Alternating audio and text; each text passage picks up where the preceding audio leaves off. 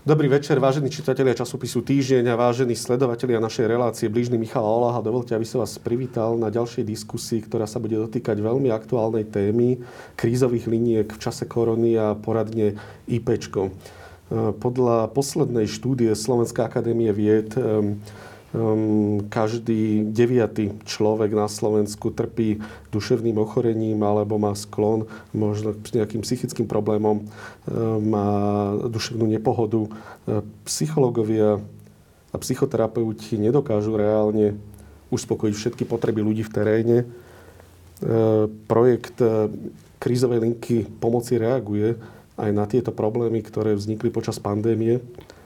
A medzi nás dnes prišli dvaja vzácni hostia. E, správkynia nadácie Orange, pani Andrea Ungvoldi. Dobrý večer. Dobrý večer.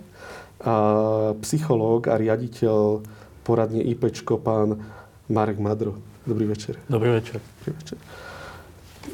Tak začnem hneď trošičku takým nejasným názvom, aby ste, ktorý mi je nazvaná vaša poradne. Čo to vlastne znamená IPčko? A aké to má prepojenie s Orangeom? Milujem otázku na náš názov, pretože väčšina marketérov hovorí, že ten názov by mal byť úplne každému jasné, že, že aký má za sebou obsah. A ja som pracoval predtým s mladými ľuďmi v teréne. Na Orave sme prevádzkovali taký kontaktný klub, kde prichádzali rôzni mladí ľudia s rôznymi ťažkosťami. A to, čo som mal taký zážitok z toho miesta, tak bolo, že my sme sa rozprávali o mnohých témach v tom klube, ale to, čo mi písali po pracovnej dobe v tom klube na, na sociálnych sieťach, tak bolo oveľa intenzívnejšie, oveľa, oveľa závažnejšie a tie témy boli vážnejšie. A ja som si tak uvedomil, že ten internet prináša nejaké dobré veci tým mladým ľuďom popri všetkých tých rizikách a nebezpečenstvách a, a že, že chceme pre nich vytvoriť taký bezpečný priestor aj v tom online priestore, aby vzniklo nejaké bezpečné miesto na internete, kde môžu otvorene hovoriť o svojich ťažkostiach. A e, tak sme vytvorili takú IP adresu, uh-huh. na ktorej sme chceli, aby dostali viac, e, aby dostali nejakú pridanú hodnotu. Až neskôr si moji kolegovia uvedomili, že vlastne to IP je skratka internetovej poradne. A keďže sme sa stretali s rôznymi takými všelijakými aj trochu úsmevnými reakciami, tak sa nám to začalo páčiť a povedali sme si, že, že to necháme a že, že mnohí tí mladí ľudia za tým vidia všeličo a, a zároveň to vytvára taký ako keby dobrý most k tomu, že my chceme naozaj ako odborníci prepájať odborný prístup a e, s takouto neformálnou komunikáciou a chceme naozaj to najdôležitejšie, čo chceme tým mladým ľuďom, ktorí za nami prichádzajú dať, odovzdať, tak je, je to slovo prijatie. A to je taký princíp, ktorý na Slovensku je taký možno podivný, alebo taký naivný, alebo pozitivistický. Ale máme pocit, že, že keď tí mladí ľudia prichádzajú na tú našu linku, my sa teda venujeme najmä najmä tej internetovej komunikácii prostredníctvom chatu a e-mailu, tak, tak to, čo, si, to, čo najviac oceňujú, je naozaj ten, ten zážitok toho prijatia, toho aktívneho počúvania. A my dlhodobo sme hľadali rôznych partnerov, ktorí by o, sa mohli k tej našej myšlienke pridať a ktorí by o, mohli mm, nielen ako keby tak umelo, ale aj tak úplne prirodzene o, sa k nám pripojiť a týchto partnerov sme už pred mnohými rokmi našli v nadácii Orange. A tá spolupráca naozaj, musím za to poďakovať, tá spolupráca je veľmi taká otvorená, konštruktívna a nie je to len o tom, že, že nám dávajú nejaké financie alebo nejakú technickú podporu, ale, ale že sme tam naozaj stretli ľudí, s ktorými môžeme t- tie témy, aj tých ťažkostí, prežívania tých detí alebo tých mladých ľudí, ktorí sa na nás obracajú, posúvať spoločne ďalej. A že toto je veľmi zácne prečo sa rozhodol Orange podporiť takúto špecifickú tému, ktorá je dosť odborná a ktorá má v sebe taký potenciál aj stigmatizácie. Predsa na takúto linku môžu volať ľudia, ktorí sa pokúšajú o samovraždu, môžu tam e, telefonovať ľudia, ktorí sú obeťami násilia, e, tzv. domáceho násilia. Mm, nebali ste sa ísť do takejto podpory takto úzko špecifikovanej témy?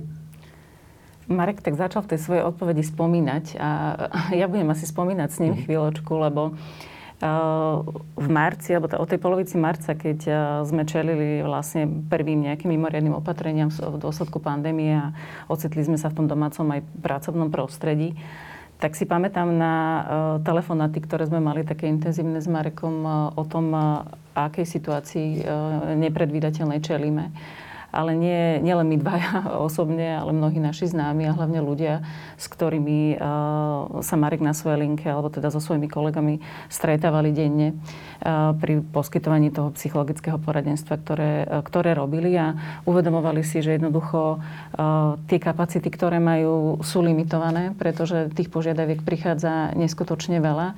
A obratil sa na nás s, s takou, môžem to povedať, že aj mhm. prozbou. Pomôžte nám jednoducho, lebo ani technicky, ani kapacitne nie sme schopní akoby poslúžiť všetkým tým požiadavkom, ktoré sa na nás sypú.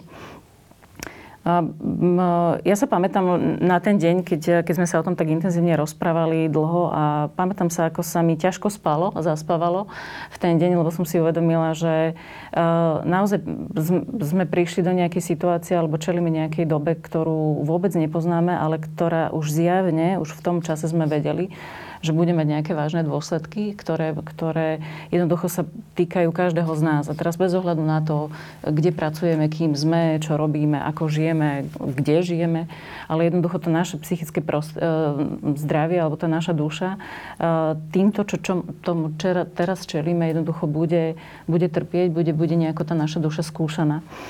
No a vzhľadom na to, že v Orange jednoducho máme tie, tie prostriedky, máme tie nástroje, akým spôsobom aj posilniť vlastne technicky poskytovanie dištančného psychologického poradenstva, tak sme sa s Marekom vlastne dohodli na tom, že im poskytneme technické riešenie na to, aby jednoducho tie kapacity boli posilnené.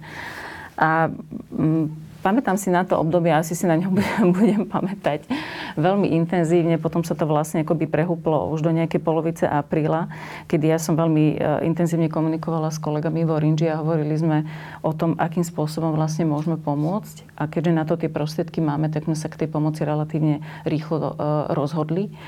A vlastne pripravili sme v spolupráci s IPčkom novú krízovú linku. To znamená, že sme zriadili nové telefónne číslo 0800 500 333 a zabezpečili sme vlastne ďalšie ako keby mobilné telefónne čísla, čiže vytvorili sme v krátkom čase také malé call centrum. Uh, hovorím o krátkom čase, lebo už štandardne takéto riešenie v Orange trvá aj mesiac a naš, moji kolegovia to urobili za 12 dní a boli, ako hovorím to veľmi, veľmi otvorene a úprimne, boli neskutočne odhodlaní pre tú vec a podarilo sa nám vlastne takto uviezť do života uh, novú krízovú linku. To bolo 26. apríla, tuším, keď sme s Marekom mhm. mali uh, taký tlačový briefing. Zároveň sme vlastne to, to ako keby call centrum posilnili aj ďalšími telefonickými číslami, čiže Marek so svojím tímom mohol zabezpečiť naozaj to kapacitné poslenenie tak, aby mohli poskytovať psychologické poradenstvo aj v tom exponovanom čase, keďže aj, aj jeho psychológovia boli doma, boli na rôznych miestach na Slovensku a mohli jednoducho dvíhať telefóny a, a, a telefonovať s klientami, kedykoľvek to bolo potrebné. Nad vašou linkou prevzala zaštitu aj pani prezidentka, uh-huh. čo je zaujímavé a to znamená, že ona aj zdôraznila naozaj potrebu takýchto liniek je táto linka naozaj odpovedou psychológov na vlastne reálnu neschopnosť alebo nemožnosť dostať sa do všetkých domácností, pomôcť ľuďom vo všetkých kútoch Slovenska? Bol to hlavný motív, prečo vznikla? Tak môžem trošku iba doplniť tú informáciu. IPčko ako organizácia sa venovala primárne naozaj mladým ľuďom, ale ten marec, o, nikdy na to nezabudnem, 13. marca, z hodou okolností mám vtedy narodeniny, takže preto si to pamätám. Hmm. Tak o, bol prvý potvrdený prípad. A o, v tej chvíli sa na naše linky, pri, pre, na našich 40 odborne vyškolených psychológov začali obracať obrovské množstva ľudí. Uh-huh. Počas roka mávame rôzne také fázy, že, že mm, naozaj pokrývame, poskytujeme tú pomoc tisícom ľuďom, tisíce ľuďom e, ročne. Ale, ale ten marec, na to takisto, to sú také chvíle, na ktoré naozaj nikdy nezabudneme.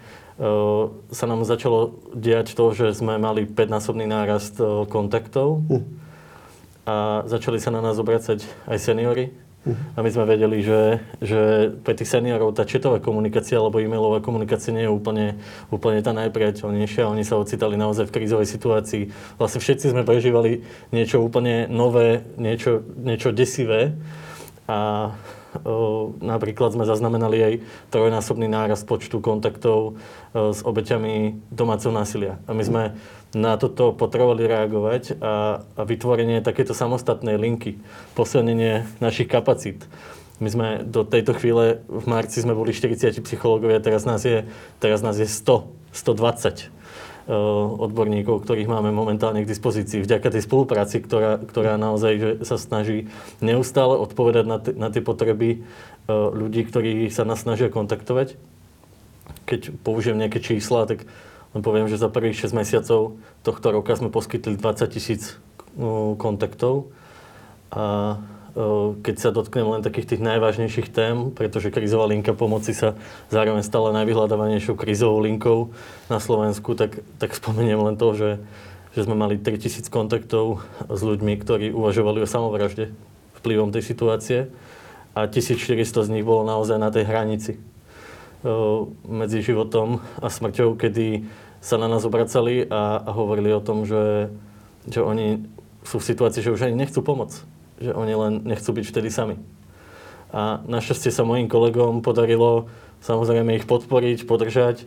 S mnohými sme mali opakované kontakty a vieme, že tie, tie prípady nakoniec, ako keby, že, že sú to že šťastné konce hej, v, tej, v tej, tej hroznej situácii. A že keď, keď neviem preukázať nejak inak svetu, že, že ako užitočné sú takéto linky, tak minimálne toto uh, je taký výkričník do celého sveta, že, že naozaj uh, toto je veľká vec. A uh, včera som si pozeral štatistiku detských obetí násilia a len len za, te, za ten čas, za tie mesiace od, od marca, teda do, do oktobra tohto roka, sme mali viac ako 2000 kontaktov od detí, ktoré prvýkrát začali hovoriť o, o tom, čo doma zažívajú. A, a tá situácia tým, že sme boli naozaj všetci aj uzatvorení v tých domácnostiach, tak, tak tá situácia sa v mnohých tých rodinách ešte, ešte vyhrotila a, a oni potrebovali tichú pomoc. Preto napríklad preferovali ten četový kontakt.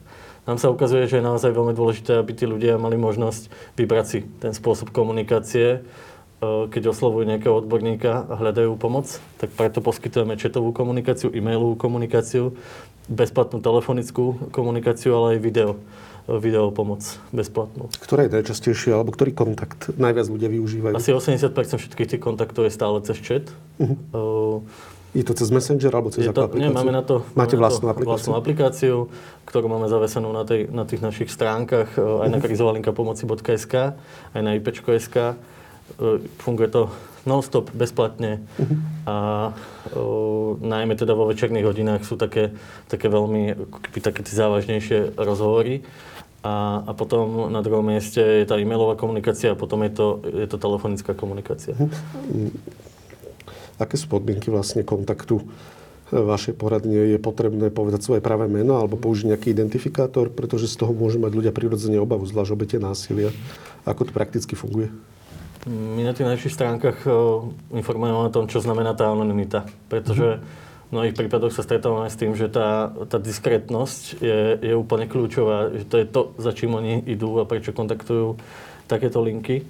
Uh, musím povedať, že úplne tak transparentne, že, že tá 100% anonimita sa zabezpečiť nedá, ale pracujeme len s tým, čo vlastne nám prichádza povedať ten klient. Uh, napríklad cez telefón si ani nepamätám, že by nám niekto povedal meno. Ani sa ho na, nepýtame na meno. Cez chat uh, je potrebné vypísať nejaký nick, uh, čiže ten nick si určujú ľudia sami. Niekedy tam dajú nejaké meno, niekedy tam dajú nejaké, nejaký anglický výraz alebo, alebo niečo, čím, čím oni definujú ten svoj problém. A, ale naozaj je to, je to v, tejto, v tejto miere je to anonimné a, a naozaj je to aj bezpečné. Hm. Možno niektorí majú problém s tým, že alebo aj pre vás môže byť takou etickou dilomou, keď sa dozviete o porušení zákona, ktoré vyplýva napríklad z násilia.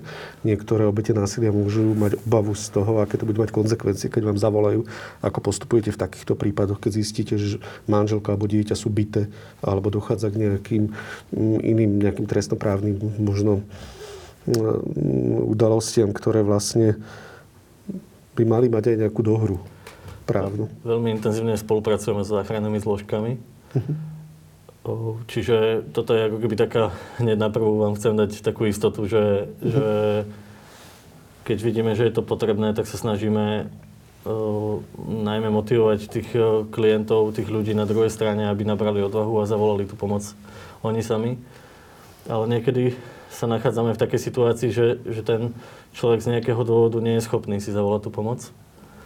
A keď vidíme, že že je oveľa dôležitejšie, aby, aby to bezpečie, aby mu niekto zabezpečil to bezpečie, tak vtedy sa s ním dohodneme a tú pomoc zavoláme my.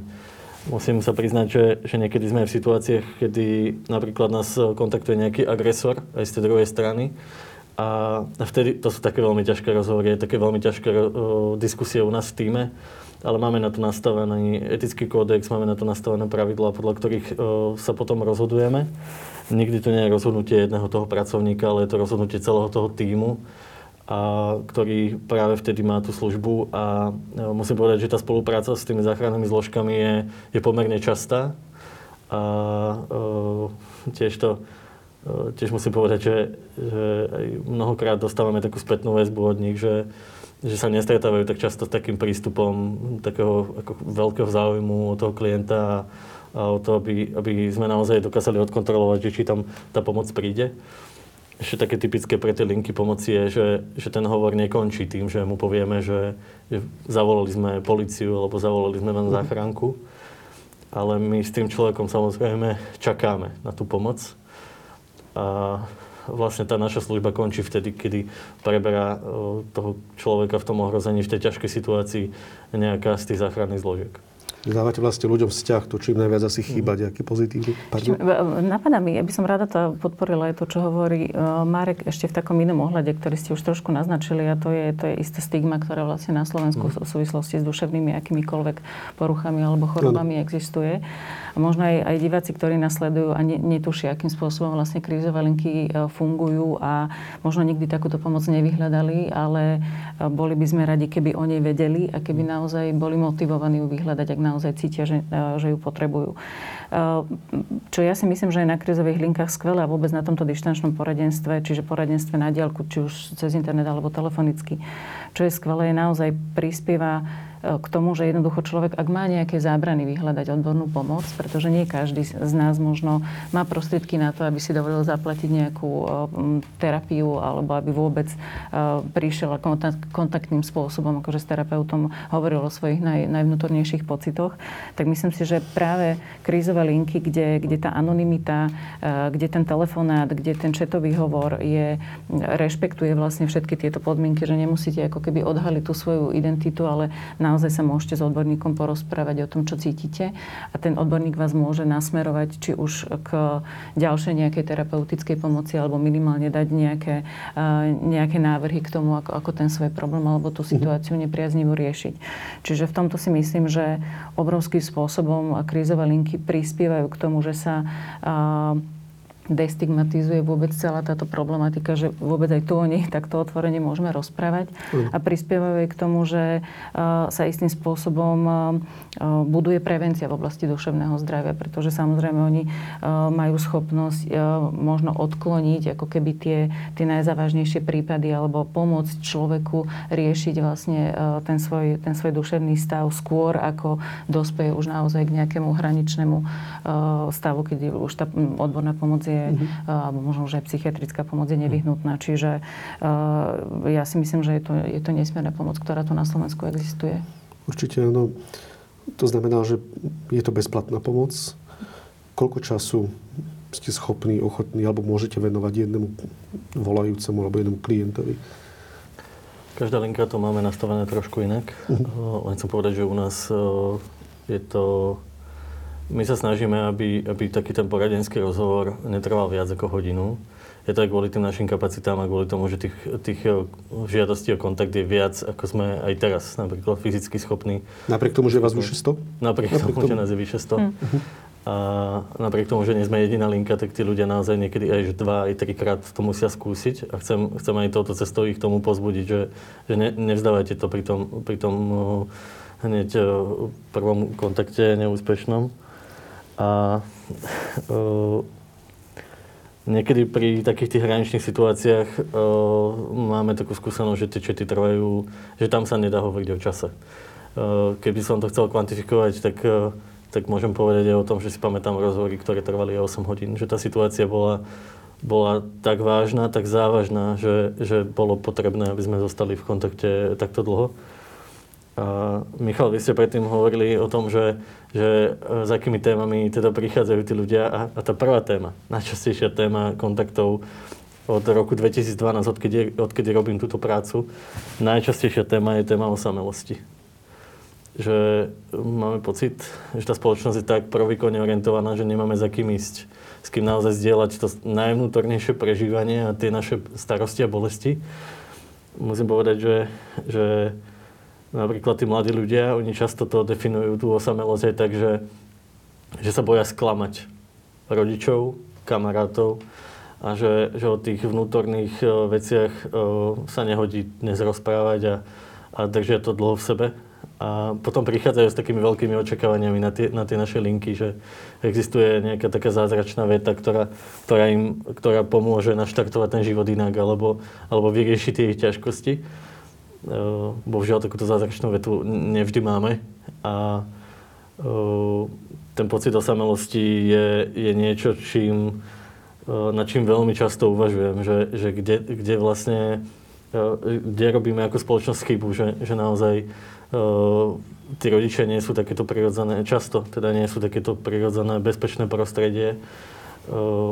My na linke sa samozrejme stretávame s tými situáciami, ktoré sú negatívne. Nám nechodia neprichádzajú za nami ľudia, aby nám porozprávali o tom, ak, akí sú šťastní a spokojní a radostní, aký majú nádherný život. Skôr sa stretávame s tými bolestiami. No ale na tej druhej, tá druhá téma e, za tých 6 mesiacov bola, bola práve, boli práve tie myšlienky na samovraždu a, a bolo to, to domáce násilie. A potom sú to väčšinou tie partnerské vzťahy mm-hmm. alebo rodinné problémy a rodinné ťažkosti. Samozrejme všetko posledného pol roka je ovplyvnené pandémiou COVID-19 a sme pozerali, že, že v koľkých rozhovoroch to slovo COVID alebo pandémia alebo korona bolo spomínané a, a v tých našich štatistikách sa ukazuje, že v 89% všetkých kontaktov bolo toto slovo niekde napísané zo strany klienta. Aj my v médiách máme niekedy pocit, že nepíšeme toľko o pandémii. Mm. Na jednej strane, na druhej strane čitatelia nás, keď o nej menej píšeme, žiadajú, píšte viac o pandémii. Potrebujeme štrukturovania celú tú situáciu, v ktorej sa nachádzame. Je to taký začarovaný kruh trošičku. Hovorili ste o osamelosti. Je to taká existenciálna frustrácia, alebo ide skôr o ľudí, ktorí majú sklon k depresiám, alebo sú to nejakí úzkostní ľudia? Aký typ ľudí, alebo aký typ osamelosti je to? Sú to starí ľudia, ktorí sú možno vdovci, vdovy, alebo sú to aj mladí osamelí ľudia, ktorí si nevedia nájsť partnera, alebo sú to možno ľudia po rozvode? Aký typ osamelosti je to najčastejšie? Videl som mnohé štúdie, eh, ktoré hovorili o tom, že že najčas, najťažšie, najnáročnejšie to obdobie tej prvej vlny bolo pre mladých ľudí. A my sme toto mapovali dlhodobo v prežívaní mladých ľudí. Musím povedať, že sa to ale potvrdzuje u všetkých, vo všetkých vekových kategóriách a že ten pocit osamelosti ide naprieč nami, ako keby naprieč tou spoločnosťou, že to je taký veľký fenomén, nad ktorým, na ktorý neviem úplne ako keby odpovedať, že, že čo presne ako keby to definuje, tú osamelosť, alebo že kam ju zaradiť. Uh, mám pocit, že to je také ochorenie tej dnešnej spoločnosti. To, že, mm. že dokonca ani doma sa nerozprávame mm. o tom, že čo naozaj prežívame a asi... Napadá, Milo Marek, prepáč, že nechcem ťa preušila, mi napadá presne tá štúdia, o ktorej sme sa nedávno rozprávali, že naozaj sa, my by sme si možno ako lajci by sme predpokladali, že naozaj seniory, ktorí boli skúšaní tými mimoriadnými opatreniami, možno najviac, že museli byť naozaj že veľmi izolovaní. Bola to najohrozenejšia e, skupina, čo sa týka akoby nejakých rizik ochorenia. Predpokladali by sme, že oni sú vystavení na, najväčšiemu nejakému duševnému tlaku alebo teda osamelosti. A ukázalo sa, že mladí ľudia do 30 rokov, ktorí sú single, ktorí naozaj možno nie sú v partnerských e, vzťahoch, nemajú svoje rodiny, ale zrazu sociálna izolácia, v ktorej sa ocitli a akákoľvek nemožnosť kontaktov a nejakého sociálneho bežného života, ktorým boli schopní žiť, zrazu ich natoľko oklieštila a natoľko ovplyvnila vlastne ten ich e, pokoj v duši, ktorý sa premenil na absolútny nepokoj, že sa ukazuje, že sú naozaj že nesmierne ovplyvnení touto celou situáciou, čo je také veľmi zaujímavé a ten pocit osamelosti tu naozaj narastá. Čo vidíme napríklad aj vo, vo veľkých spoločnostiach, keď ľudia nie sú, nemajú možnosť vlastne pracovať v tom prostredí spoločnom, ako, ako pracovali. Musia pracovať v home office, musia pracovať vo svojej izolácii, kde sa nestávajú už len, už nie sú len zamestnancami, sú, uh, musia byť partnermi, rodičmi, ženy, kuchárkami, učiteľmi, uh, uč, učiteľmi áno, že, že musia byť psychológmi, možno aj často pre tých svojich najbližších. Čiže naozaj tá situácia v tomto taká veľmi, veľmi náročná. Keď som bol pri prezentácii tej štúdie, ja som mm-hmm. mal tú možnosť tam byť a keď som počul tie argumenty, že prečo tí seniori to ľahšie zvládali tú situáciu, tak odpoveď bola taká, ale mňa to, ako keby ona je taká negatívna veľmi, že mňa to ale prekvapilo, zamyslel som sa nad tým, že oni sú totiž zvyknutí byť sami. Uh-huh. A, a že čo to zase hovorí o tej našej spoločnosti, uh-huh. že oni sa ako keby vedeli adaptovať oveľa rýchlejšie na to, že dobre, tak budeme sami. Samozrejme, že im to bolo ťažké. Možno na sociálnu izoláciu sú viac Ale, ale to, čo, to, čo oni viacej potrebovali, boli tie informácie, že, že, že ako sa mám naozaj správať, aby to bolo pre mňa bezpečné, neohrozujúce a, a do, do akej miery uh, má vôbec zmysel to, že som tu teraz zatvorený, keď vidím teda aj v médiách, že tí ľudia sa niekde hýbu a ja tu mám byť doma. Hej, že, že toto sú často aj tie otázky ľudí, e, tých seniorov, ktorí nás kontaktujú a pýtajú sa, že, že aký to má vlastne zmysel celé, celé to ich čakanie doma na to, že, že niekedy bude lepšie. Zmysel je veľmi vážna otázka. Viktor Franko hovoril, že je to otázka, ktorú by sme si nemali klásť, či máme zmysel života, že tu nám kladie život, ale chcem sa vás opýtať na iné. On hovoril, tento psychiatr a neurolog, o tom, o takej nedelnej neuróze, hovoril o nedelnej existenciálnej frustrácii. Zažívate to aj vy? Alebo sú dni, kedy ľudia zažívajú osamelosť alebo pocit nezmyselnosti viac ako v ostatné dni? Je to teda tá nedela, o ktorej hovoril Frankl, alebo e, pandémia zmenila aj toto? Zase sa môžeme pozrieť len do tých našich skúseností. Uh-huh. My si všímame, že najťažšie rozhovory sú v pondelok a vo štvrtok. Uh-huh. A, a vtedy je aj najviac kontaktov. Cez víkend práve naopak my máme taký ako keby, že ani nechcem povedať, že útlom, lebo teraz už neviem úplne, že čo je útlom, ale že, že mám také uvoľnenie. Necítim to takto z, tej, z, tej, z tých z toho, ako to mám navnímané tú našu situáciu. A ešte máme obdobia v roku, ke, ktoré sú ťažšie. A, a to je tiež opradené rôznymi takými mýtmi, že ľudia si myslia, že najťažšie obdobie sú Vianoce, práve naopak najťažšie obdobie je obdobie jary, napríklad. A potom je to samozrejme to prichádzajúca jeseň, že to sú také dve obdobia v roku, kedy nám je ťažšie prirodzene. A do tohto všetkého teraz prichádza niečo ako nejaká kríza, ktorá vlastne celé, celé tieto teórie alebo všetky tieto skúsenosti úplne rozbijajú. A uh, tým, že, tým, že tá prvá vlna bola na jar a tá druhá vlna bola na jeseň, zrovna v týchto najťažších, uh, najťažších mesiacoch, aj tak, uh, kedy sme pod tým najväčším psychickým náporom, tak, eh, tak musím povedať, že, že sa veľmi teším na to, že príde zima. a že, že som veľmi zvedavý, že ako, ako sa to vlastne odzrkadlí, odzrkadlí v, v tom duševnom prežívaní ľudí. A, a naozaj by som si prijal, aby, aby aj tých kontaktov bolo menej ale vlastne som aj rád, že tí ľudia vlastne majú sa kam obrátiť a, a že, že môžu, môžu dostať tú pomoc, pretože to je to, čo nám dáva ten zmysel tej práce, keď vidíme, že naozaj e, počas toho rozhovoru zažijeme e, ten obrovský zvrat, taký ten aha zážitok, e, kedy tí ľudia, aj, aj my často sme úplne šokovaní a cítime sa taký, taký poctený tým, že tí ľudia práve nám hovoria o tých svojich ťažkostiach. A, a že toto my, mimochodom my učíme tých našich kolegov, že, že aby mali takýto postoj ako keby príjmajúci, ale mám také šťastie, že mám naozaj veľmi šikovných, veľmi dobrých kolegov, ktorí, ktorí keď sa dostávajú do kontaktu s tými ľudskými príbehmi, tak oni často zažívajú taký obrovský pocit pokory. Že, že, že tí ľudia zdieľajú s nimi takéto veci a prvýkrát uh, otvoria niečo, čo dlhodobo v sebe držia, čo, čo v sebe dusia, čo, čo sa snažia nejakým spôsobom zvládať a, a keby mali toho sprievodcu oveľa skôr, keby mali nejakého psychoterapeuta alebo nejakú pomoc naozaj uh, po ruke, tak, uh, tak dlhodobo nemusia sa takto trápiť a nemusí tá situácia až takto sa vyhrocovať, ako sa často teda vyhrocuje. Z toho, čo hovoríte, tak sa mi zdá, že tá pomoc, ktorú poskytujete, presahuje bežnú psychologickú a psychoterapeutickú pomoc. Na akých odborníkov sa v poradni vlastne môžu ľudia obrátiť? Sú to všetko iba psychológovia, alebo ako to máte nastavené?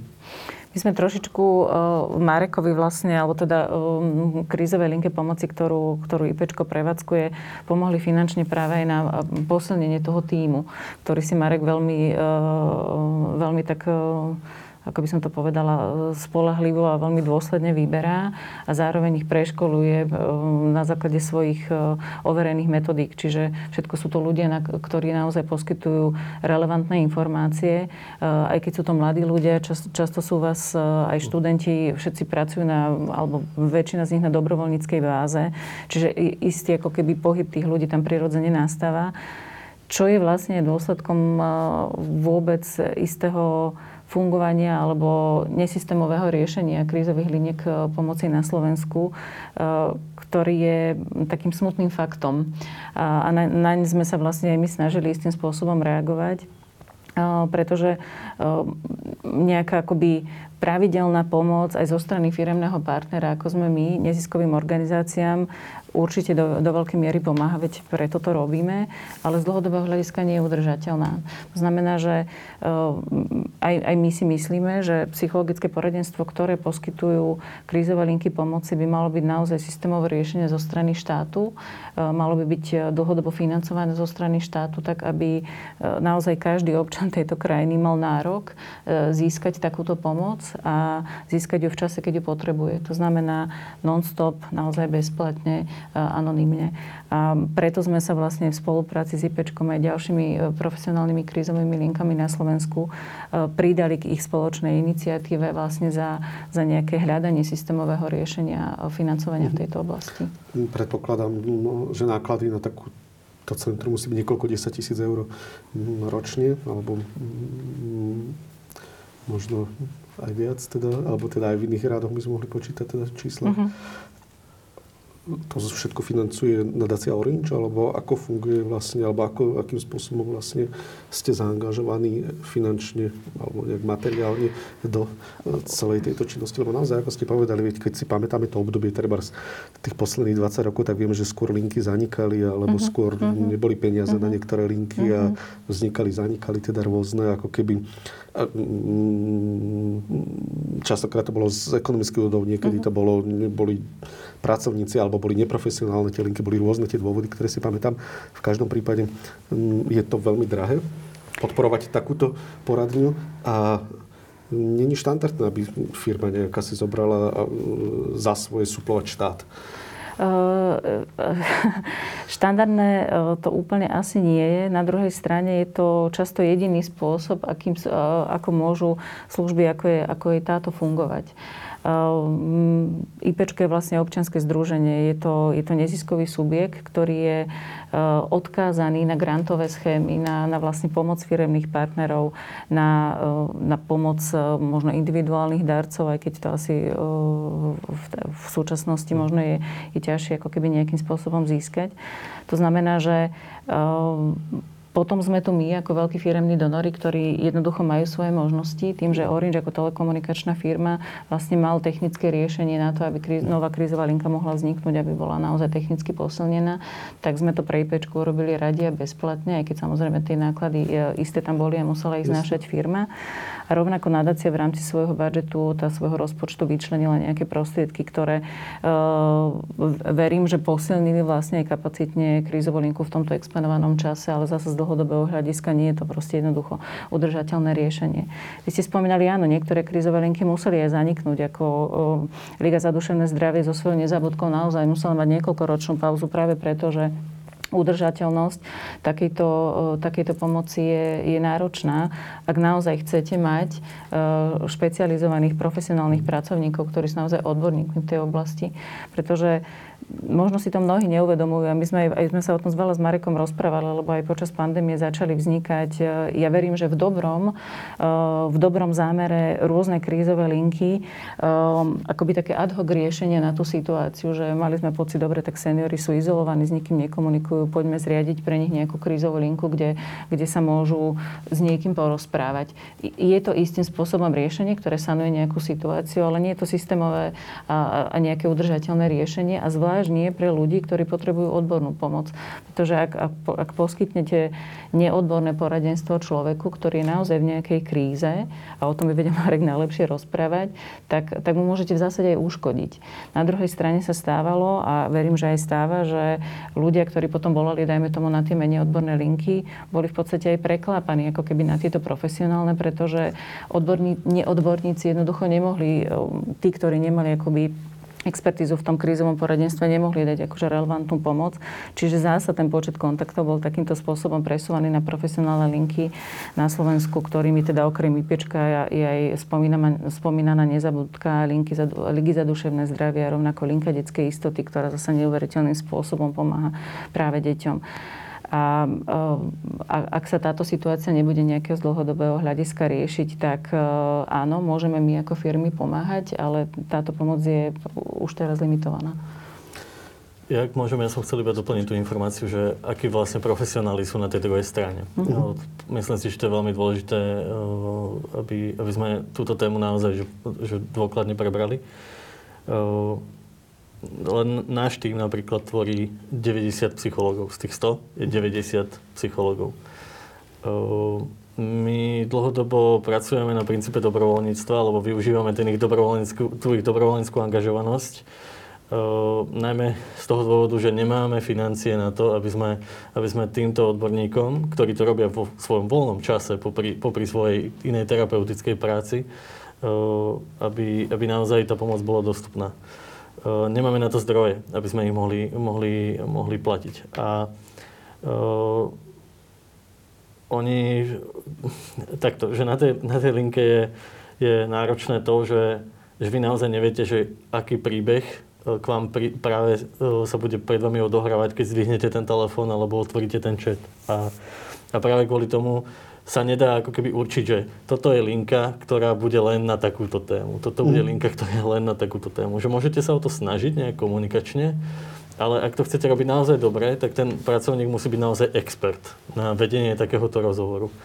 A my sa o to veľmi intenzívne snažíme. Napríklad my máme, my máme 370 hodinový výcvik ktorý, ktorý musia prejsť všetci naši pracovníci. E, ten výcvik e, vychádza e, jednak z našich skúseností, ale, ale aj my sme sa to niekde boli učiť, hej, že ako takúto prácu robiť. Mnohé metódy a techniky, ktoré my využívame, sú z Holandska alebo z Izraela ktoré sme samozrejme nejakým spôsobom museli pretransformovať a preukázať pred štátom, že toto je odborná práca. Máme akreditovaný ten výcvik napríklad. A potom všetci tí pracovníci prechádzajú prechádzajú e, rôznymi supervíziami, rôznymi expertami, ktorí, ako, e, ktorí pomáhajú vlastne aj nám zvládnuť tie ťažké rozhovory, ale aj sa starajú o tú profesionalitu. E, potom u nás pracujú sociálni pracovníci a špeciálni pedagógovia. V týme máme aj dvoch lekárov a uh, musím povedať, že, že tá, tá pestrosť je vlastne aj veľmi vítaná, ale my najmä hľadáme také tie talenty na vedenie rozhovoru v takýchto krízových ťažkých situáciách, pretože povedzme si to úplne na rovinu a úprimne, odborníkov na krízovú komunikáciu na Slovensku vieme zrátať na, na možno, že takto ukážem a už som aj skončil, že, že koľko ich tu vlastne máme a my potrebujeme, aby tí odborníci, ktorých my tu na Slovensku máme, získavali tie nové zručnosti a kompetencie. A o to sa my snažíme a preto vlastne tie linky naozaj si veľmi dávajú záležať na tom, aby, aby to boli profesionáli a naj, najväčší ako keby ten budget alebo ten rozpočet práve, práve potrebujú tie organizácie na udržanie tej kvality. To nie je ani o tom zohnať ľudí, ktorí sú ochotní zdvíhať telefóny, ale naopak, Jasne. aby tá pomoc bola profesionálna a odborná. A to teda nevieme úplne zabezpečiť zadarmo. Mm. To je prirodzené, keď sa tí ľudia živia. To znamená, že vy ste najväčšia poradne na Slovensku? Aktuálne, aktuálne sme organizácia, ktorá poskytuje tri linky dôvery. Uh-huh. Máme ipečko.sk, ktorá sa sústredí na mladých ľudí. Uh-huh. Potom máme dobrú linku, ktorá sa venuje mladým ľuďom, mladým ľuďom so zdravotným znevýhodnením. Tam napríklad máme takú, uh, funguje to cez chat a cez e-mail, ale uh-huh. napríklad aj cez video v posunkovom jazyku uh-huh. pre ľudí s poruchou sluchu. A potom máme túto krizovú linku pomoci, ktorú sme, o ktorej sme dlho snívali, aj sme ju dlho ako keby potrebovali, uh, ako rozšírenie tej našej služby ktorá sa venuje naozaj tým najvážnejším uh, krízovým situáciám. A keď sa pozrieme na tie čísla tých kontaktov na tých jednotlivých linkách, tak môžem povedať, že asi sme momentálne organizáciou, ktorá, ktorá, uh, cez ktorú prejde najviac klientov. Koľko naraz ľudí je na telefóne, alebo koľko vás pracuje naraz v reálnom čase? A pracujete 24 hodín denne? Áno, fungujeme non-stop. Aktuálne je to tak, že každá tá služba má vlastný tím, ktorý vlastne zabezpečuje tú, tú non-stop prevádzku, tú non-stop službu. Uh-huh. Spolu nás je teda 124, myslím. Uh-huh. Áno, dneš, ku dnešku 124. Stále sa nám to nejak tak mení, že stále priberáme vlastne nových kolegov a zaškolujeme uh-huh. ich. A uh, neviem úplne povedať, že koľko ľudí je napríklad v túto hodinu teraz k dispozícii, ale je to, je to minimálne 15 odborníkov, ktorí teraz v tejto chvíli dokážu poskytovať pomoc. Rozumiem. Hovorili sme viackrát o nedostatočnom počte línie, hovorili sme o zrušených linkách alebo neprofesionálnych linkách. Po tých 8 mesiacoch spolupráce by ste čo poradili, nechcem síce do politiky, ale možno ministrovi práce, alebo ministrovi mm. zdravotníctva, alebo premiérovi, alebo niekomu, kto to má v právomoci alebo v gestii, um, koľko by malo vzniknúť takýchto liniek, aby uspokojili, alebo aby kvalitne uspokojili všetky potreby ľudí, ktorí trpia psychosociálnymi problémami na Slovensku? Ja si nechám o tom Mareka uh, viacej povedať, uh, čo sa týka k nejakému počtu krízových liniek, pretože tú potrebu takú akutnú pozná viacej on. Uh, to, čo ešte ja aj, aj za nás vnímam ako veľmi dôležité, aj sme v tom isté kroky urobili vlastne v spolupráci s iniciatívou krízových liniek pomoci, ktorú som mm. spomínala.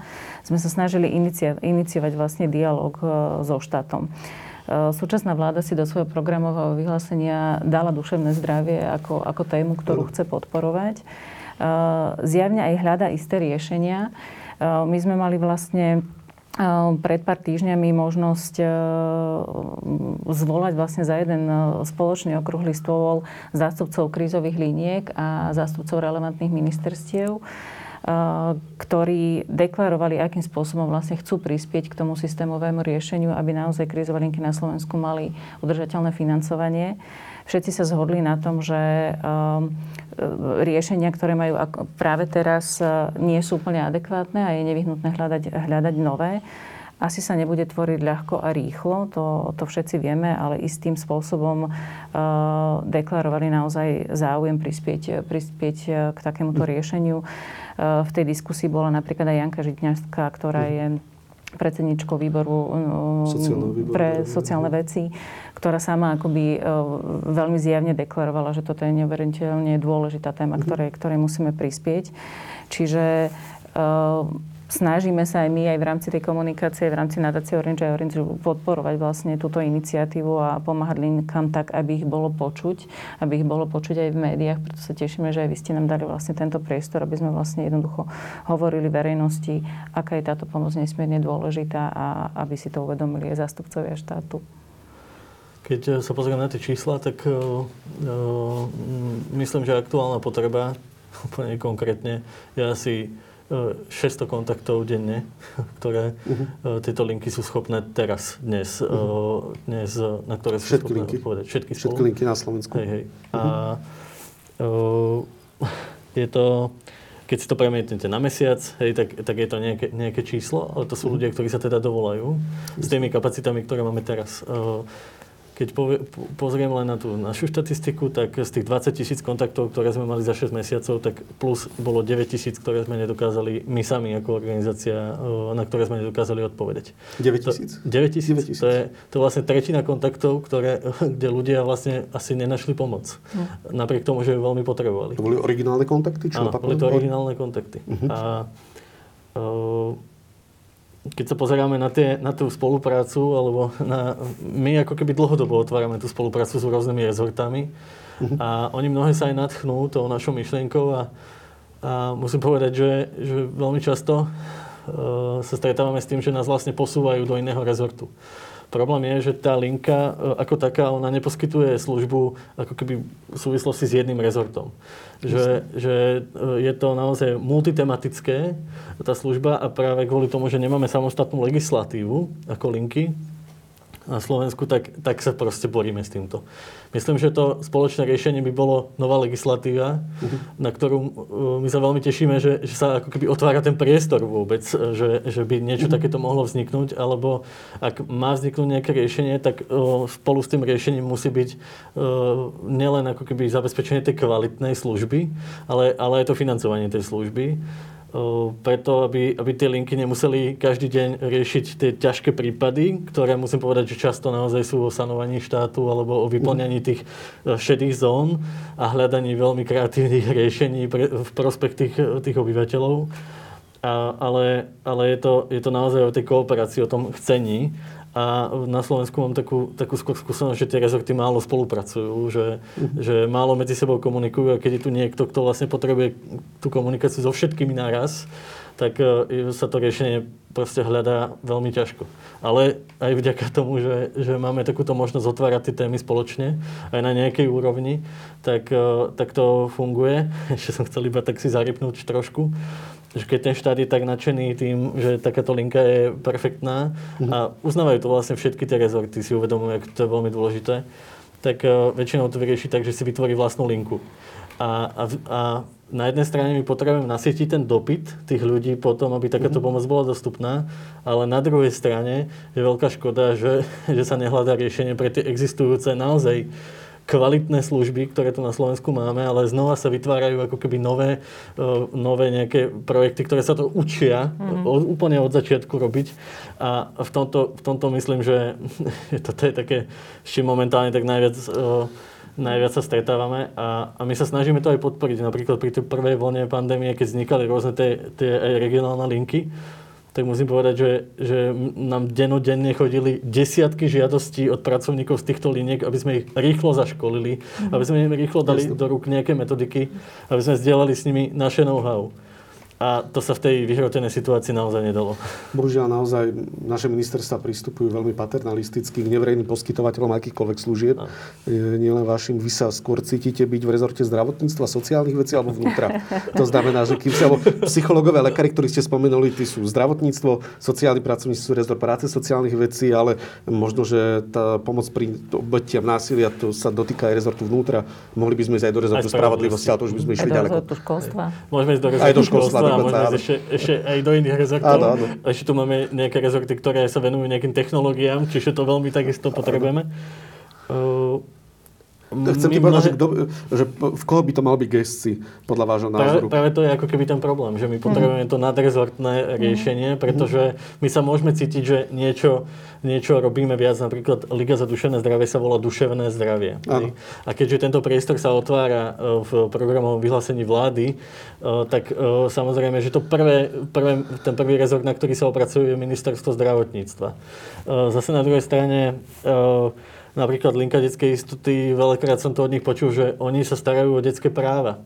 Že oni, oni vznikli preto, aby, aby, no. deti, uh, aby tie detské práva uh, naozaj boli na Slovensku dodržiavané. To je rezort spravodlivosti. Ano.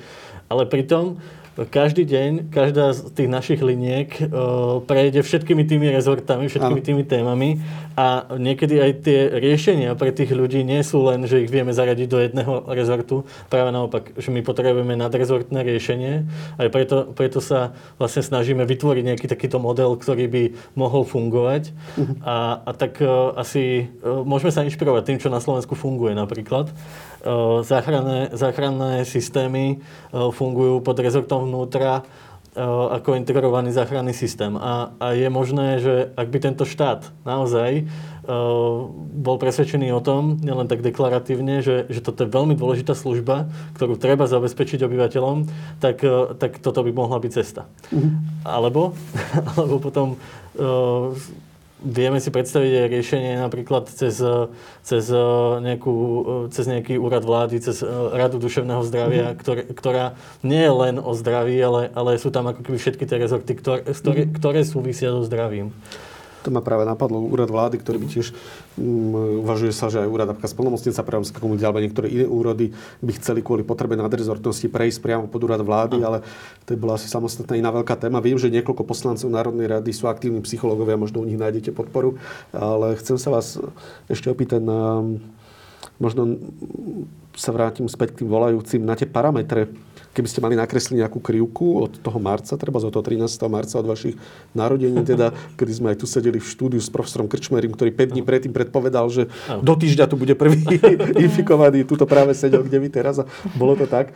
A keby sme mali nakresliť takúto nejakú krivku, ako sa menia parametre volajúciho toho marca, či už e, nejak rodovo, alebo možno vekovo, alebo regionálne. E, zaznamenávate tam nejaké zmeny za tých 8 mesiacov?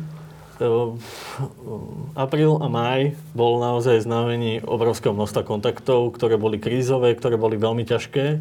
Aj, a keď sa, ako náhle sa začali uvoľňovať trošku opatrenia, tak sme aj my pocitili taký mierny, mm-hmm. mierny pokles tých, tých kontaktov.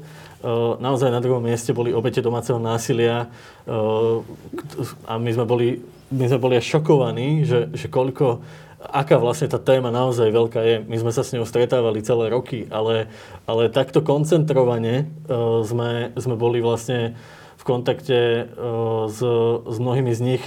Musím, len, len chcem povedať aj taký príklad, ktorý ma úplne šokoval. My keď sme spustili krizovú linku uh, pomoci tak, uh, a spustili sme to videoporadenstvo, to je mimochodom taký veľmi že odvážny počin zo strany linky dôvery. Pretože to nie je úplne štandard, že linka dôvery poskytuje ano. tú pomoc cez video, tak uh, veľmi často tie obete násilia využívali tú komunikáciu prostredníctvom videa na to, aby komunikovali o tej svojej pomoci. Ale keď si to predstavíte, že, že zrazu tá žena spustí ten videohovor zatvorená so svojím dieťaťom v skrini, plače, je úplne zúfalá, a na druhej strane ten náš pracovník počuje toho agresora, ktorý na ňu, ktorý na ňu tam agresívne útočí a, a, a vlastne ju hľadá v tej izbe a vy viete, že on každú chvíľku otvorí dvere na tej skrini, kde sú, tak, tak to naozaj chce nejaké špeciálne zručnosti a, a najmä teda obrovskú odvahu zo strany tých obetí, že o tom začali hovoriť. A Uh, musím povedať, že, že naozaj to, čo preukázali tí naši kolegovia, tú obrovskú profesionalitu, ako odviesť takéto rozhovory, a on nebol iba jediný, to bolo, naozaj to boli desiatky takýchto rozhovorov, uh, kedy nám vlastne tie obete ukázali, čo sa deje. Nielen, že to povedali, oni to ani nevládali vypovedať. Oni, to, oni sa báli to pomenovať. Dať tomu, čo sa im deje, naozaj nejaký, nejaké slovo zrozumiteľné pretože by sa to stalo realitou, ktorú treba riešiť. Tak vďaka linkám začali takýmto spôsobom hľadať tú pomoc a hľadať niekoho, kto by sa k ním dokázal pridať. Tak toto, keď sa povie prvá vlna pandémie, tak ja si predstavím túto tému, túto oblasť. Potom to boli veľmi často repatrianti v tých rôznych repatriačných zariadeniach. To je taká veľká bolesť pre mňa takisto, že e, snažili sme sa komunikovať s mnohými rezortmi, aby sme zabezpečili týmto ľuďom psychologickú podporu a pomoc. Pretože oni sa vrátili zo zahraničia a išli do izolácie. Oni ľudsky rozumeli tomu, že prečo musia byť izolovaní, ale zároveň uh, ten systém nebol pripravený, uh, že čo oni vlastne majú robiť v tej izbe, čakajúc na, na nejaký ortiel, na nejaký výsledok a, a mali sme tam mnoho krizových kontaktov s nimi, e, kde sme sa naozaj, e, kde boli odkázaní len na takúto dištančnú pomoc. A bolo to veľmi náročné, oveľa efektívnejšie by bolo, keby ten systém pripravený bol. A keď sa pozerám na nejakú, nejakú takú že krivku, tak teraz e, od, august, od, od septembra, od konca septembra zaznamenávame veľké množstvo zdravotníckých pracovníkov, ktorí nás mm-hmm. kontaktujú. Je zaujímavé. Ľudia, ľudia z prvej línie, na ktorých tu všetci pozeráme ako, ako na nejakú takú tú ako keby našu nádej, že, že ten zdravotný mm-hmm. systém musíme udržať. Aj tá zodpovednosť, aj tie očakávania na nich, ten tlak, ktorý vyvíja tá spoločnosť je, je enormný. A, a tá po, podpora z tej druhej strany, oni sú zvyknutí pracovať pod, pod nejakým tlakom, pod nejakou záťažou, ale takisto potrebujú mať nejakú istotu, že, že o ich rodiny bude postarané, keby sa niečo stalo. Oni si uvedomujú to veľké riziko. Oni, oni sami nám často hovoria, že nemajú dostatok informácií o, o tom, ktoré by, ktoré by mali mať. Aké budú tie ďalšie kroky. Ak, aká, um, oni často naozaj majú pocit, že, že že tá práca nie je len o tom, že ja tam podám ten výkon, ale ja pritom aj niečo prežívam. Oni sú zvyknutí nehovoriť o tom, čo prežívajú. A využívajú takéto linky práve v tom voľnom čase na to, aby sa odventilovali, aby, aby tie svoje myšlienky, tie svoje strachy a obavy mohli pustiť von. Čiže na toto, na toto ako keby uh, využívajú ľudia z tejto prvej línie uh, naše linky. A uh, a teda keď sa pozeráme na nejaké také tie krivky alebo na také, mm-hmm. že, že body, ktoré z toho vyskakujú, tak, tak druhá vlna je pre mňa ako keby o pomoci zdravotníkom, o pomoci tým ľuďom, od ktorých vlastne všetci len chceme výkon. To je zaujímavé, pomáhate pomáhajúcim. Mm. To je za... Rozmýšľam práve nad tým, že mnohé veľké firmy majú častokrát mnohé marketingové akcie, ktoré sú zamerané len na to zis, prirodzene mať viac zákazníkov.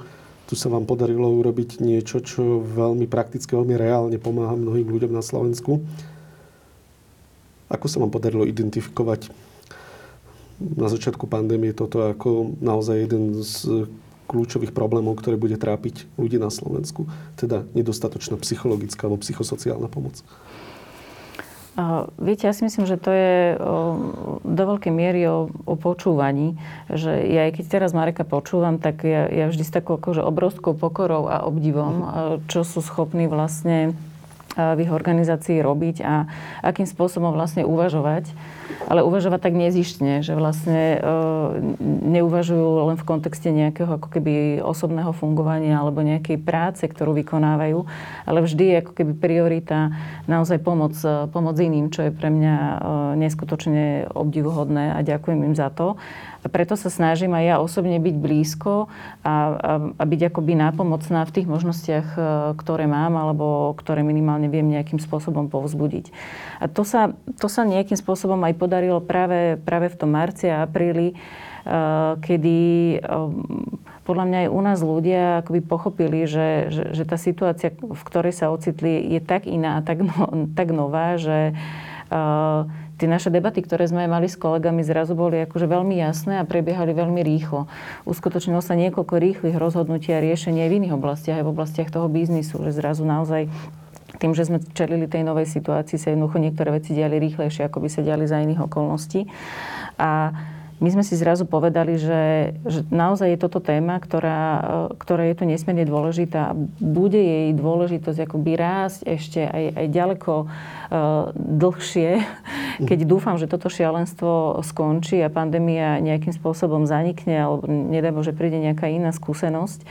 Ale jednoducho uh, uvedomili sme si, že musíme myslieť na to, ako sa cítime, lebo inak nebudeme môcť schopní fungovať v žiadnom proste segmente svojho života, v žiadnom sektore, v žiadnej e, oblasti, v ktorej fungujeme. Čiže za mňa osobne musím povedať, že ja si nesmierne vážim aj to, že spoločnosť, ako sme my, veľká značka sa odhodlala a v zásade veľmi rýchlo pomôcť takto závažnej téme, ktorá naozaj na Slovensku nemá to systémové riešenie a odhodlala sa k tomu, alebo urobila ten záväzok dlhodobý, naozaj strategicky. My sme si aj v rámci nadácie Orange aj v tejto vlastne v druhej polovici roka nejakým spôsobom predefinovali to svoje strategické pôsobenie a povedali sme si, že jednoducho duševné zdravie bude oblasť, v ktorej chceme pôsobiť dlhodobo.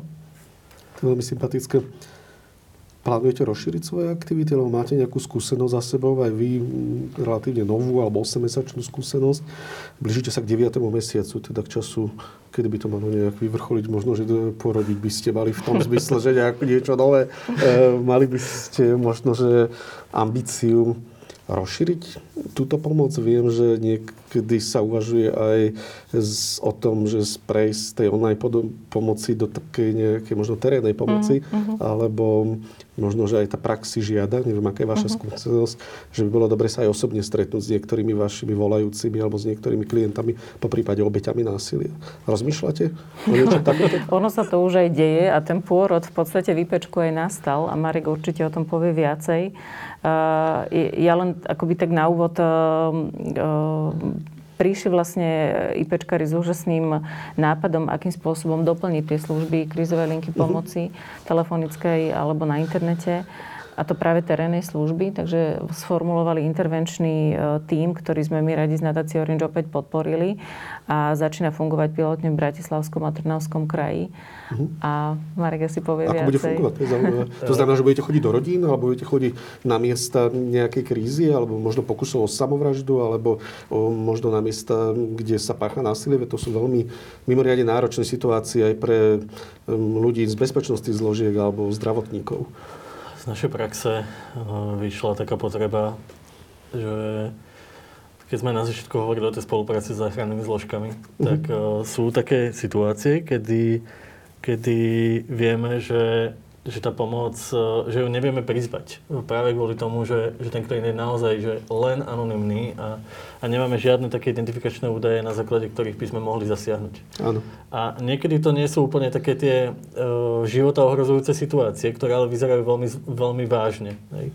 A, a preto sme si s kolegami, uh, s našim tímom povedali, že, že sa necháme doškoliť expertami z Holandska uh-huh a uh, sme vytvorili krizový intervenčný tým IPčko, ktorý, kde vieme prepojiť taký ten priamy kontakt s tým klientom, s tým, že niekto k nemu dokáže prísť, s tými princípmi anonymity, s tými princípmi uh, naozaj tej ako keby snahy uh, byť užitočný pre toho klienta. Pilotne to vieme skúšať len tam, kde sa momentálne nachádza najviac našich pracovníkov, to je Bratislavský a Trnavský kraj.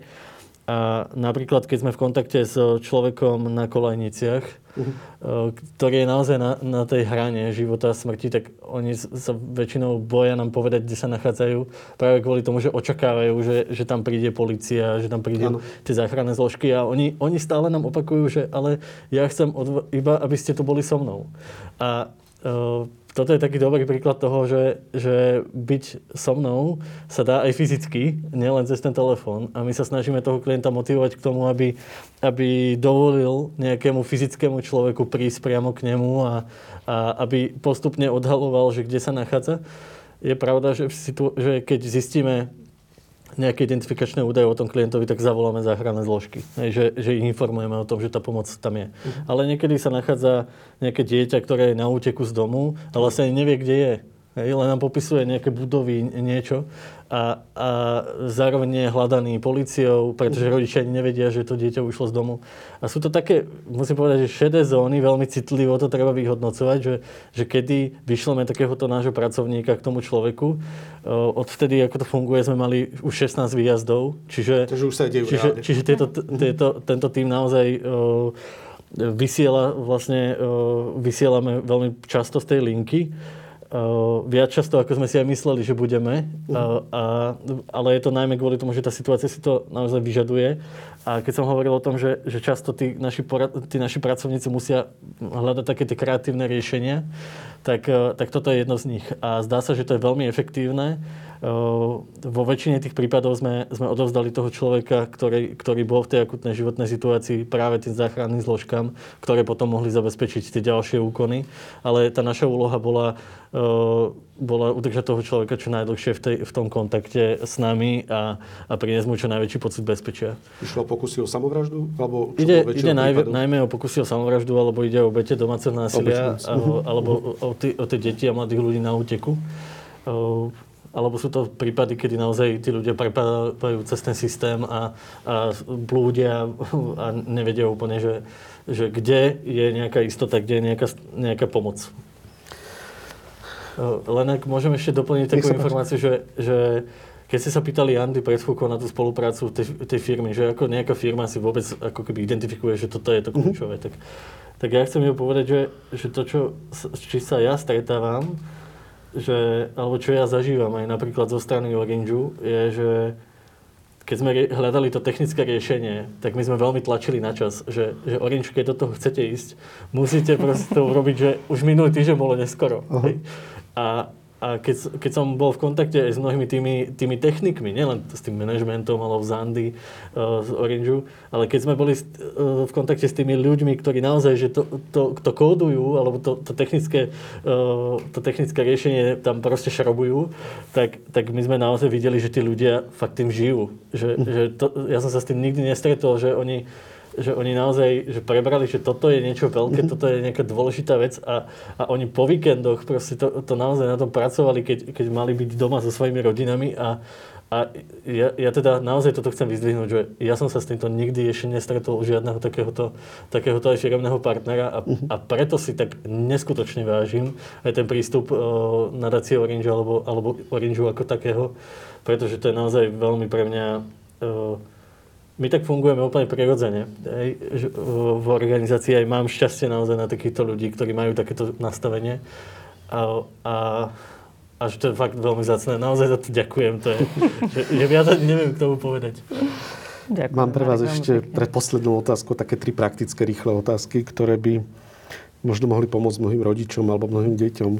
Podľa jednej škótskej štúdie um, okolo 3% školákov základných škôl sú obeťami kyberšikanovania. Ako viete pomôcť deťom, ktoré um, sú obeťami kyberšikanovania, alebo ako viete pomôcť možno učiteľom alebo rodičom, ktorí majú tento problém? Kde chceš najskôr ty? Uh, Pokojne môžeš, za, alebo môžem aspoň tak veľ, veľmi stručne, uh, vzhľadom na to, že akoby tá problematika bezpečnosti na internete a najmä detí uh, je, nieč, je téma, ktoré sa aj my dlhodobo venujeme, ano. vlastne už od roku 2006 a máme na to vlastne taký samostatný osvetovo vzdelávací program, ktorý sa volá Deti na nete. A k nemu vlastne je prisúdená aj stránka www.detinanete.sk, mm. kde vlastne mnohí uh, aj diváci, ktorí nasledujú, rodičia a učitelia, každého každého, koho zaujíma vlastne, akým spôsobom ich deti trávia čas na internete, no. čo tam robia a možno často o tom nemajú ani ako keby uh, zjavnú vedomosť, aké rizika a hrozby im čelia. Je to napríklad kyberšikana, alebo uh, do veľkej miery sa rozvíjajúca závislosť od internetu, ktorú, ktorú môžeme uh, momentálne asi zintenzívnejšie sledovať, vzhľadom na to, že jednoducho všetci sme sa ocitli v online prostredí. Deti sa nielen učia dištančne, ale vlastne trávia aj svoj voľný čas na internete, budujú svoje vzťahy, svoj, svoj sociálny svet a majú celkom, celkom prenesený. Čiže je to nesmierne dôležitá téma, o ktorej treba hovoriť. Čiže možno na tejto stránke ľudia môžu nájsť nejaké rady a odporúčania, mm. ako, ako s deťmi komunikovať, ako, tu, ako to tieto témy otvárať. Orange, teda? Áno, áno, je to orangeový program. Zase za nás poviem takú skúsenosť, že, že na nás sa neobracajú deti s témou kyberšikana a možno rodičia, učiteľia, alebo no, nestretávate sa s tým? Nedefinujú možno ne, ten, ten, ten, práve ten vysvetliť, že, mm-hmm. že uh, tie deti, oni to nenazývajú takýmito slovami. Oni dokonca mm-hmm. uh, pod, tým, pod tým pojmom, keď sa ich pýtame na to, že, že čo je kyberšikana, alebo že čo pod tým chápu, tak oni vlastne nevedia, čo sa za tým pojmom skrýva. A uh, zase do tých našich štatistik nazriem, že za minulý rok sme mali 719 prípadov, kedy sa na nás obratili uh, najmä teda dievčatá a chalani vo veku asi 13 rokov, ktorí hovorili o sexuálnom zneužívaní cez internet. A náskôr si pamätám toto číslo 719, pretože to boli kontakty, kedy prichádzali za nami, nie, že toto sa mi práve stalo, ale ten ich proces, to, čo sa im ďalej dialo, bolo, že že, že oni sa ocitli na tej hrane, že nenašli nikoho, s kým by o tom mohli hovoriť, mm. že s kým uh, dostali sa jednoducho na hranu. To boli mladí ľudia, ktorí nám hovorili o tom, že, že chcú ukončiť svoj život, lebo nevedia, že čo iné by mohli robiť. A tieto témy, ktoré my nazývame dospelí kyberšikana, tak uh, tieto témy uvádzali ako, ako, ako jedný z tých dôvodov, ale, tých zlomových okamihov, ktoré, sa, ktoré sa im stali. Áno, cez internet, cez internet. rôznych predátorov. O tej téme sa mimochodom za posledné mesiace na Slovensku veľa hovorilo aj vďaka filmom, ktoré tu boli. V sieti, he?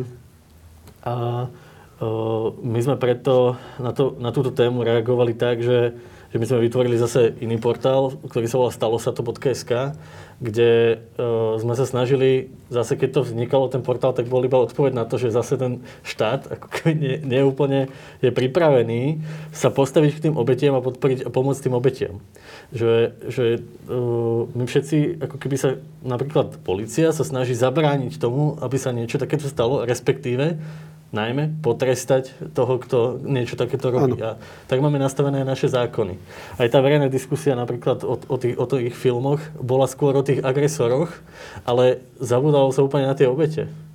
A my máme štúdie, ktoré hovoria, že každé štvrté, šieste dieťa sa s týmto stretáva. A, a Uh, buď uh, pozná tú tému, alebo pozná niekoho, kto takéto niečo zažil, alebo bolo v, bolo, bolo v roli tej obete. A chceli sme tento, no, chceli sme od ministerstva vnútra, aby vznikla jedna e-mailová adresa, kde tieto deti to anonymne môžu nahlásiť. Dôvod je napríklad ten, že v tých 13 rokoch takýmto e, situáciám dochádza najmä vtedy, keď tie deti začínajú experimentovať so sexualitou. Jasne. Čo je úplne prirodzená potreba týchto detí v tomto období a, a nechcú, aby o tom vedeli dospelí. A už vôbec nie rodičia. A v mnohých rodinách sa naozaj o tej téme sexuality vôbec nerozprávali pred tými 13 rokmi. A majú pocit hamby. A dokonca, keď príde k takému tomu uvedomeniu si, že sa ucetli nejaké pasci a že niekto im vlastne ubližuje, tak, tak väčšinou v tom teda úplne ostali sami. A to, to primárne, čo oni potrebujú, je mať niekde v tom prirodzenom prostredí nejakú pomoc oni prirodzene napríklad googlia, hľadajú proste, že kde by tá pomoc sa mohla, mohla objaviť. Ale nenachádzajú. Sú tu rôzne stránky, sú tu rôzne iniciatívy, ktoré, ktoré nazývajú práve tie, tie slova, teda tie, tie udalosti, ktoré sa im stali, nejak definujú, ale oni sa v tom nevedia nájsť. Čiže to, čo oni potrebujú, je naozaj, aby tu niekto hovoril tým jazykom toho, tej situácii, ktorá sa práve ako keby inde. A, a o tom je ten náš portál, stalo sa to SK. Len doplním, že sú tam aj informácie pre rodičov, uh-huh. ako s mnohými tými internetovými fenoménmi sa môžu rozprávať so svojimi deťmi. A, a ako môžu otvárať tie témy, ako môžu rozprávať, čo to vlastne znamená, uh, znamenajú tie pojmy a, a sú tam aj metodiky a príučky pre učiteľov, uh, ktorí s týmito témami na úrovni nejakej prevencie môžu, môžu narábať. A ešte poviem úplne tak o, z rýchlika, popri tých našich troch linkách, tak my prevádzkujeme ešte taký projekt, na skôr hovorím prevádzkujeme, lebo veľa investujeme do toho, aby, aby to mohlo existovať. Máme online terénnych pracovníkov na internete, čiže pracovníkov psychológov, ktorí mapujú, čo sa v tých témach. Aj duševného zdravia, ale aj takýchto rizik internetových deje na slovenskom internete, na rôznych uzavretých komunitách, rôznych streamovacích platformách e, a rôznych e, sociálnych sieťach. A ich prácou je vyhľadať tých ľudí, ktorí hovoria o tých ťažkostiach a poskytnúť im pomoc priamo tam, kde sa cítia bezpečne a to je dôvod, prečo o tom hovoria. Aj keď teda z, e, z takého toho objektívneho odborného hľadiska musím povedať, že, že často sú to tie najnevhodnejšie miesta. A, a my sa snažíme im pomôcť pra, priamo tam, kde o tých svojich ťažkostiach hovoria. A najväčšia výzva sú pre nás streamovacie platformy. Práve kvôli tomu, že teraz máme dištančné vzdelávanie, zrazu aj v rodinách sa začali využívať tie, tie všelijaké aplikácie na streamovanie, ale e, zároveň obrovsky rastú, rastie počet užívateľov streamovacích platform, ako je, e, ako je Discord a Twitch kde tieto decka aj trávia ten svoj voľný čas a hľadajú tých svojich kamarátov, s ktorými môžu komunikovať, pretože vytváranie tých sociálnych vzťahov je pre nich extrémne dôležité v, tom, v tomto období. A, a tam je tých rizik alebo tých regulácií úplne najviac aktuálne a my sa snažíme aj tam byť. A, ale samozrejme, že to nestačí ani, ani, ani náhodou, to nepokrie všetky tie potreby, ktoré tie mladé, uh, tí mladí ľudia uh, na týchto kanáloch uh, majú. Tam presne smerovala moja druhá otázka. Dohľadal som anglický výskum, ktorý hovoril o tom, že každé deviate dieťa medzi 9. a 16. rokom um, bolo v online prostredí obeťou alebo neviem, sa stalo obeťou sexuálneho ataku čo nemusí byť od sexuálneho predátora, ale od sexuálneho nejakého predátora alebo nejakého nevhodného správania, ale um, tá otázka je veľmi praktická a skôr teda taká aplikovateľná pre slovenské pomery. Ako ochrániť deti pred niečím podobným? Ako ich ochrániť pred sexuálnym atakom nejakého predátora alebo rovesníka alebo kohokoľvek, kto možno anonymne sa snaží mm, uloviť My sme často v kontakte s rodičmi uh-huh. takýchto detí a, alebo aj našich klientov. A uh, my máme také zjednodušené odporúčanie v takej trojici uh, vekových kategórií. Skúsim to tak veľmi stručne povedať, že uh, tá primárna najdôležitejšia úloha rodičov je prinášať pocit bezpečia.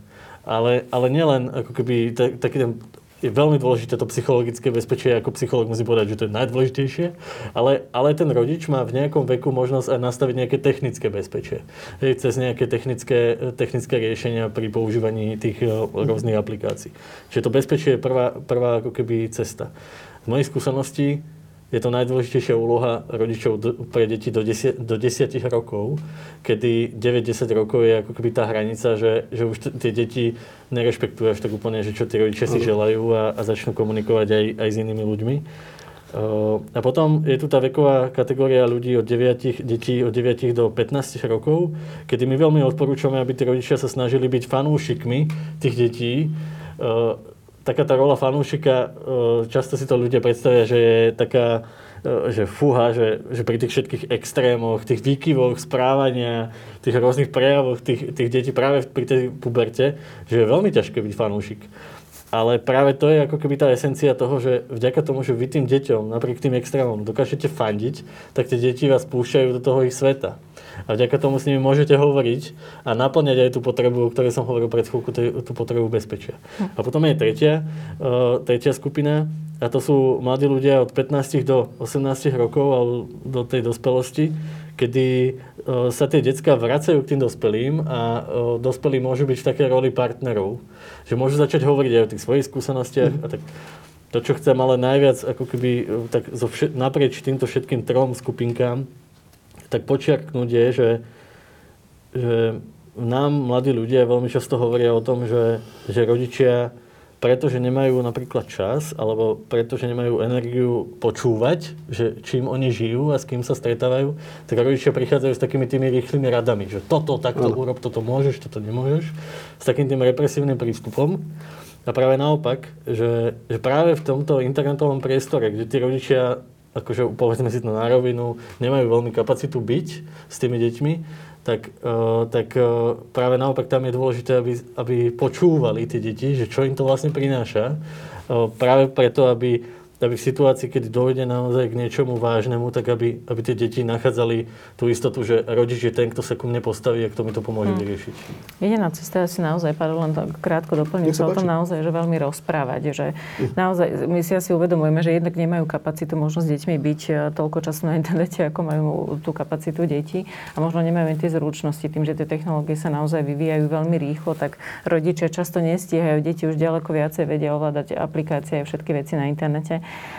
ale nesmierne dôležité sa zaujímať vlastne, akým spôsobom to dieťa tam trávi čas a, a snažiť sa s ním nejakým spôsobom komunikovať a nachádzať tie cesty spoločného dialogu alebo možno aj tráviť ten čas, ako Marek povedal, s nimi e, spoločne zaujímať sa o to, čo tam robia a rozvíjať ten dialog tak, že e, potom nebude mať možno dieťa tendenciu uverejňovať e, nevhodné fotografie alebo zverejňovať nejaké informácie o sebe alebo kontaktovať sa s neznámymi ľuďmi a nebodaj sa s nimi aj stretať. Problém ja vidím aj v bezpečnostnom softveri. Moji traja synovia všetky bezpečnostné softvery obišli tak do týždňa, mm. a, a len aby mi to ukázali, že sa to dá a pritom som to ja zahesoval zo svojho mobilu alebo počítača.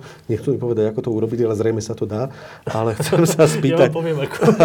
ja to neviem, ale... Že, k tým rodičovským zámkom je x nástrojov, ako, mm-hmm. ako tie rodičovské zámky obísť a na tie e, nástroje ne, nefunguje rodičovský zámok. Bohužiaľ, áno, áno. Ale tá tretia praktická otázka je, e, preto úplne záverečnou ešte, ako vlastne v tomto čase ochrániť deti od závislosti. Nemyslím teraz len taký bežný gambling, mm. že by len hrali 10 hodín, 15 hodín denne nejakú hru, nejaký Minecraft alebo Counter-Strike, ale ako ich ochrániť závislosti na online komunikácii, na čete, na virtuálnych vzťahoch, ktoré sú aj pre nás dospelí nebezpečné, lebo nám ponúkajú bezpečný a veľmi slobodný alebo voľný priestor o to viac je nebezpečný možno u dospievajúcich detí, ktoré možno nemajú až tak vybudované také pevné mechanizmy, ako sa možno obrániť voči tomu tlaku alebo voči tomu, čo všetko im tento mediálny priestor ponúka. Takže kto by začal? My Prirodzene Orange, vy chcete, aby ľudia boli čo najviac na mobile, alebo vy chcete, aby ľudia boli čo najviac v online priestore. Preto je to, je to taká sizifovská otázka možno na vás, že áno, ako vidíte, ich zároveň a, a napriek tomu je to téma, ktorá nás zaujíma. My tak ako naozaj tie technológie uvádzame na trh a podporujeme ich používanie a samozrejme, že chceme, aby ich prirodzene používal každý, lebo aj naše deti už sa dorodia ako digitálne deti. Ja si pamätám ešte dobu internetu a mobilov, ale moje dieťa už sa narodilo do úplne inej doby. Na druhej strane samozrejme zaujíma nás to B, teda, že e, ako som spomínala, to bezpečné a, a zodpovedné používanie, pretože istým spôsobom tá komunikácia je mantra, hej, že snažiť sa vlastne naozaj s tým dieťaťom rozprávať a možno ten čas aj limitovať. A teraz je to určite väčšou výzvou, keďže, keďže to dištančné vzdelávanie uh, je témou a naozaj aj ten voľný čas je na internete. Čiže možno tie hranice posúvame trošku ďalej, uh-huh. ale snažiť sa naozaj s deťmi rozprávať sa čo najviac o tom, aby aby ten čas nejakým spôsobom limitovali a aby ho nahrádzali nejakým iným časom, či už v tom offline priestore, alebo trávili ho ehm, naozaj inými zážitkami, ktoré, ktoré sú mimo, mhm. mimo internetu. To asi len doplním, že ja veľmi odporúčam, aby v rodinách vznikali rôzne také rituály, mm. ktoré sa nedejú na internete a ktoré tá rodina žije bez tých technológií. Niekedy je to veľmi ťažké, ale napríklad treba začať niečím takým, že ísť spolu do lesa ne? a nechať popri tom všetky, všetky, všetky technológie doma. doma. Ale, ale musia to robiť mhm. všetci, ne, mm-hmm. nielen tie deti. A z začiatku sa budú asi stretávať s nejakými takými, s takým frflaním alebo tak, ale postupne sa z toho naozaj stane rituál, ktorý tá rodina dokáže e, tá cesta je naozaj vytvárať ten priestor, kde zažívame rôzne emočné a byté situácie eh, bez tých technológií. To je úplne kľúčové. A, a potom je to tá komunikácia naozaj o všetkom, ale, ale najmä o tých potrebách. Že, že keď, keď ten dospelý niečo vidí, napríklad, že to dieťa hrá hry, tak v mojej skúsenosti to nie je ani tak o tom hraní tej hry, ako o tej komunikácii s tými kamošmi, s ktorými tú, tú, tú hru po tej sieti hráme. A, a keď si ten rodič uvedomí, že vlastne tá primárna potreba, kvôli čo, ktorej to robí to dieťa, je tá komunikácia, tak toto vieme preniesť aj do toho, do toho offline priestoru a vieme vytvárať ten priestor aj tak, aby, aby naozaj tie potreby takej tej ventilácie, aj takej tej, tej radosti alebo tej komunikácie sme dokázali sa ako keby inšpirovať tým, že čo mm-hmm. ten mhm. online priestor aktuálne prináša a nasycovať tie potreby aj inak. A prirodzene my sme vždy príkladmi a vzormi pre tie naše deti. Takže kázať im o tom, že nemôžu byť na internete a hrať hry, ktoré máme my sami, alebo nás neustále vidia proste s počítačom alebo mobilom v ruke na Facebooku, tak im ten Facebook jednoducho nezakážeme. Takže snažiť sa naozaj u seba nejakým spôsobom nastaviť aj sebe to zrkadlo, že či som dostatočne jasným vzorom preto, hm. aby, aby to dieťa rešpektovalo tie pravidla, ktoré mu chcem nastaviť. Úplne na záver pre našich divákov dôležitá otázka. Kedy vieme, že je čas zavolať na vašu linku? Podľa čoho vieme, že to nepreháňame, alebo že sme nie príliš úzkostní, alebo že veď to vyrieši čas, alebo je to len niečo prechodné, ale vieme, že potrebujeme vyhľadať psychologickú pomoc a potrebujeme zavolať na vašu linku a požiadať o pomoc. Kedy je ten správny čas dvihnúť telefón? Mám, mám dva také zlomové body, kedy je dobre, to, dobre to urobiť. Ten prvý zlomový bod je, keď vám napadne taká myšlienka, urobte to. To je to, že tá myšlienka príde prirodzene, že, že si uvedomíme, že možno by som potreboval nejakú pomoc, niekoho, tak, tak to je ten dobrý, dobrý, dobrý signál. A treba byť aj tej vlastnej intuícii verný a, a, a naozaj urobiť aj ten konkrétny krok, osloviť niekoho ak aj to nebude niekto na linke, tak osloviť možno nejakého člena rodiny alebo nejakého odborníka, psychológa. Je to naozaj normálne proste prísť za niekým a, a s niekým v tých svojich ťažkostiach byť. A druhý ten zlomový bod je, keď tie ťažkosti, e, to naše prežívanie nám zabraňuje v takom tom bežnom normálnom fungovaní. Vtedy, vtedy je to taký, dokonca ja by som dal, že výkričník, že kedy je to nutné, aby ste hľadali pomoc a vždy je lepšie vyhľadať takúto pomoc, napríklad ak máte odvahu na tej linke, ako ten prvý krok. My sme fakt prvá psychologická pomoc, kde vám vieme poskytnúť a vysvetliť, čo vlastne ďalej, kde vlastne sú ďalej tie možnosti pomoci, tak nebudete sa na nás obrátiť a, a najmä je pre mňa ako keby dôležité, aby ľudia vedeli, že, že nie je v poriadku zostávať sám. Vtedy, kedy máme pocit, že, že tie naše vlastné vnútorné zbranie a tie naše psychologické procesy prestali fungovať. Nie je to hamba. To je veľmi pekne povedané. Ja si myslím, že ľudia sa úplne bežne teraz dostávajú do situácie, kedy e, možno zle spávajú, alebo uh-huh. naopak ráno sa im nechce stať z postele, kedy ich práca prestáva baviť, alebo im neskutočne chýbajú ich najbližší a chýba im cestovanie a chýba im, ja neviem, sedenie na kavičke a také, také ako pokec s kamošmi a, a všetky tieto veci, ktoré verím, že čoskoro opäť budeme všetci spoločne zažívať. Ale za seba by som určite rada každého pozbudila, že jednoducho vyvzdiela ten svoj pocit aj s niekým nezainteresovaný môže byť v podstate aj nesmierne zaujímavé. A môže vás to v tom uvažovaní o tom svojom stave, o tom svojom probléme naozaj nejakým spôsobom inak posunúť a nasmerovať. Takže určite by som každému odporúčala to minimálne vyskúšať. Ďakujem Andrej Ungvoldi správky nadácie Orange za vašu odvahu podporiť projekt, ktorým je práve poradňa IPčko. Ďakujem, že ste prišla do dnešnej diskusie. Ďakujem veľmi pekne za pozvanie. Ďakujem veľmi pekne riaditeľovi poradní IPčko za to, že ste sa naozaj odhodlali suplovať štát trošku a odpovedať na problémy, ktoré nám položila táto doba. veľmi ďakujem, že som o tom mohol hovoriť. Ďakujem veľmi pekne, že ste prišli.